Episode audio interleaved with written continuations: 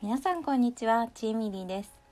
今日はですねうつ病の私がノートというサービスを始めて3ヶ月経ったことにで得られた効果など感想についてお話ししていきます。うつ病の症状が少しずつ落ち着いてきて私のうつ病の体験をシェアしたりうつ病にヨガがおすすめであることもっと気軽にヨガが行える環境を作ることを目指してノートを始めました。さてもう3ヶ月が経ちました。今回はうつ病の私が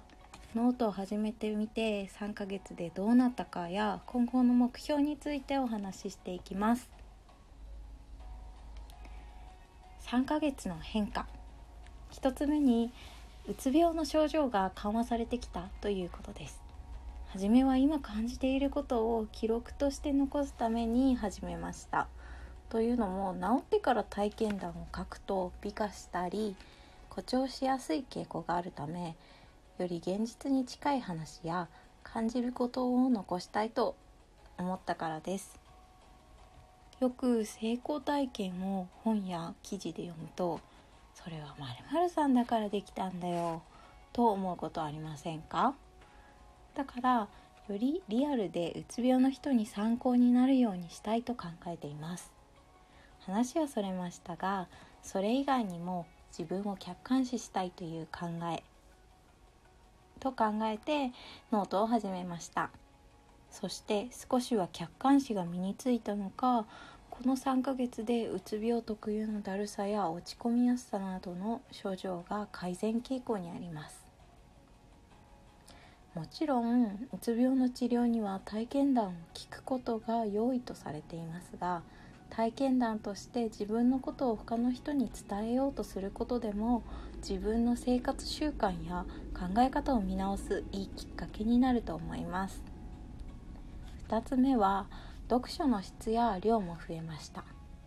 ノートを始めた初期から読書はしていたんですけれどもどうも何日かすると忘れてしまう。本を読むことで自分の投資になる。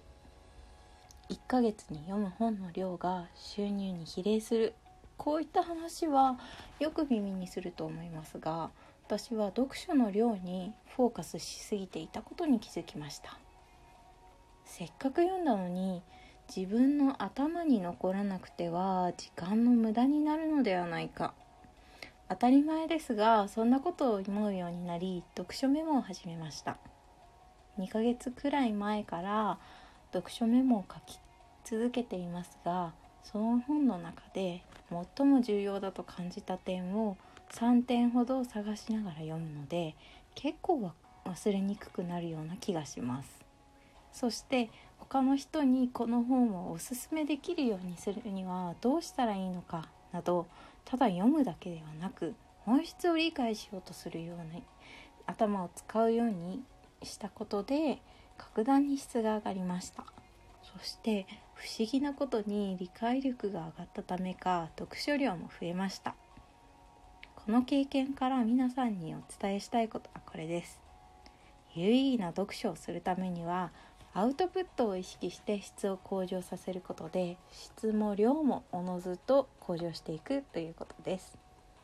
そして体調が悪い時は理解力が落ちてしまうので焦らず今の自分に合う本を探してみてください。私のノートではそんな時に参考になる少し有料になってしまうんですけどうつ病の人向けの本の選び方という記事も用意していますのでよかったらリンクから飛んで見てみてください。3つ目自発的に体を動かすようになった。今私はヨガがこんなにいいよと勧めていますがノートを始めた当初はあまり運動することに対して前向きではありませんでした。でもうつ病にヨガがいいということは実感している。そしてこれを多くの人に伝えたい。それなら当たり前ですが自分自身がヨガをしていないと伝えられません。勉強していないのに勉強しろと言ってくる先生に習いたくないというのと同じですよね。したがってノートを始めたことによって無理にではないんですけれども自分がヨガをする環境を整えることができました。私にとってこの環境を作ることができたのはとてもいいことだったように思います、ちょっとうつ太りしちゃってなかなか憧れてもらえるような体型には慣れてないんですが私のヨガを見てくださる方と共に私も成長していければなと思っています。今後の目標1つ目はうつ病の人にヨガの良さを知ってもらえるサークルを運営すること。2つ目は読書メモを通して読書人口を増やすことに貢献したいっていうことです。3つ目は無理をせず親しみやすいヨガインストラクターになりたいなと思っています。最後までお聴きいただきありがとうございました。いつも皆さんノートやラジオトーク聞いていただいてありがとうございます。皆さんのフォローや好き反応などがとても励みになっており3ヶ月以上続けてこれたのだと思っています。今後ともよろしくお願いします。もしこのトークが気に入った方は是非リアクションクリップサブスク登録をお願いします